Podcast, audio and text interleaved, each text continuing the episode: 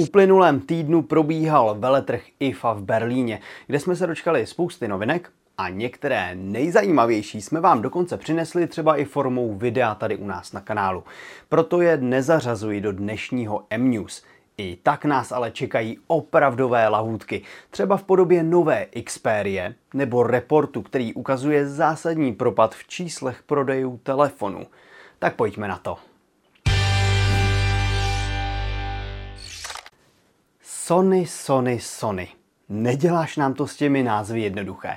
Japonský výrobce představil telefon Xperia 5 5, tedy Mark 5, nebo řekněme raději pátou generaci modelu 5. Prostě chápeme se. A zatímco loňský model se v lajkové jedničce přibližoval, zde si tím nejsem tak úplně jistý. Zásadní změnou je, že na zádech nově najdeme pouze dva snímače, Hlavní 48 megapixelový a 12 megapixelový ultra širokouhlí. Oba snímače už známe z nejnovější Xperia 1 a kvalitou vážně patří ke špičce. Zmizel nám ale teleobjektiv, který je nahrazen digitálním přiblížením.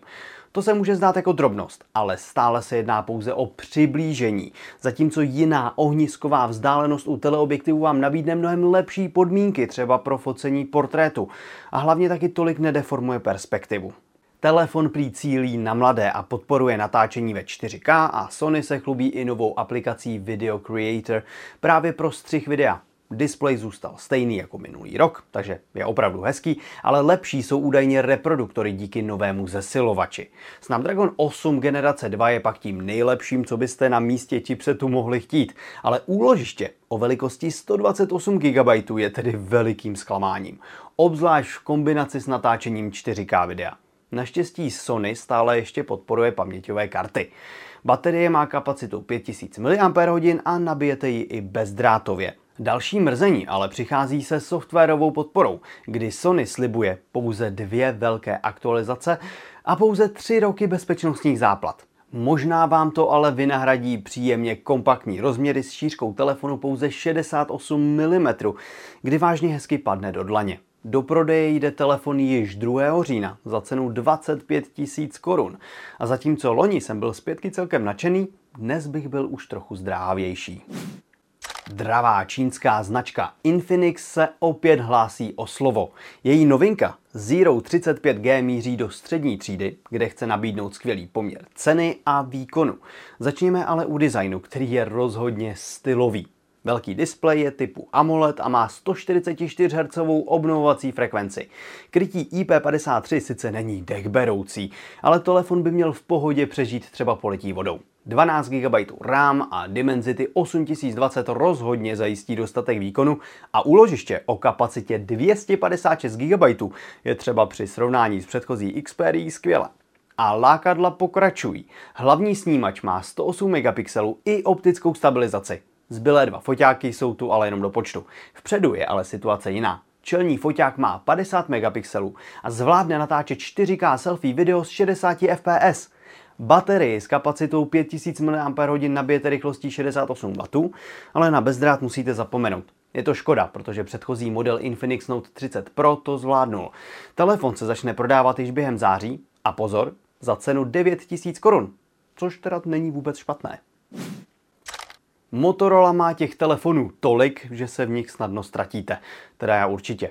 Nyní představila model G84, který láká na mix konzervativního vzhledu, ale výrazných barev. Teda ne, že bych si tuhle červenou vyloženě koupil, ale vážně se mi líbí. Potěší vás taky displej typu OLED se 120 Hz a hlavně pak vysokým jasem až 1300 nitů. Co do výkonu, by mohlo na první pohled natchnout 12 GB RAM a velké 256 GB úložiště. Trochu zklamáním však může být Snapdragon 695, který sice není vůbec špatný, ale nezvládne 4K video. Softwarovou podporu bych raději nekomentoval, ale když už se teda ptáte, tak Motorola slibuje pouze jedinou velkou aktualizaci a tři roky záplat. To je bída snouzí. Na zádech ještě zmíním hlavní snímač s 50 megapixely a optickou stabilizací. Ultra širokouhlí z 8 už ale tolik parády neudělá. Ve výsledku to však není úplně špatný mix. Má to ale jeden velký háček. Telefon totiž zatím míří pouze na indický trh. Za cenu přepočtu 6,5 tisíce korun. A to by byla opravdu hezká cena, ale dá se čekat, že pokud přijde k nám, tak asi bude trochu dražší.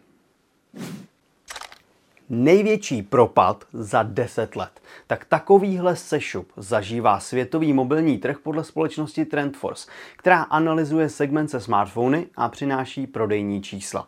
Za první čtvrtletí letošního roku jde o propad o 20% oproti Loňsku. A druhé čtvrtletí je na tom ještě hůře. A důvody? Zákazníci v současné ekonomice nechtějí utrácet za nové telefony. Indický trh stagnuje a v Číně stále ještě zápasí s restrikcemi kvůli covidu. Dle tabulky je jedničkou v prodaných kusech stále ještě Samsung a na druhém místě zažil celkem velký propad Apple. Pokud by vás zajímalo, co se skrývá za tím tajemným Trenchen na páté pozici, jsou to právě značky Infinix, Tecno a Itel.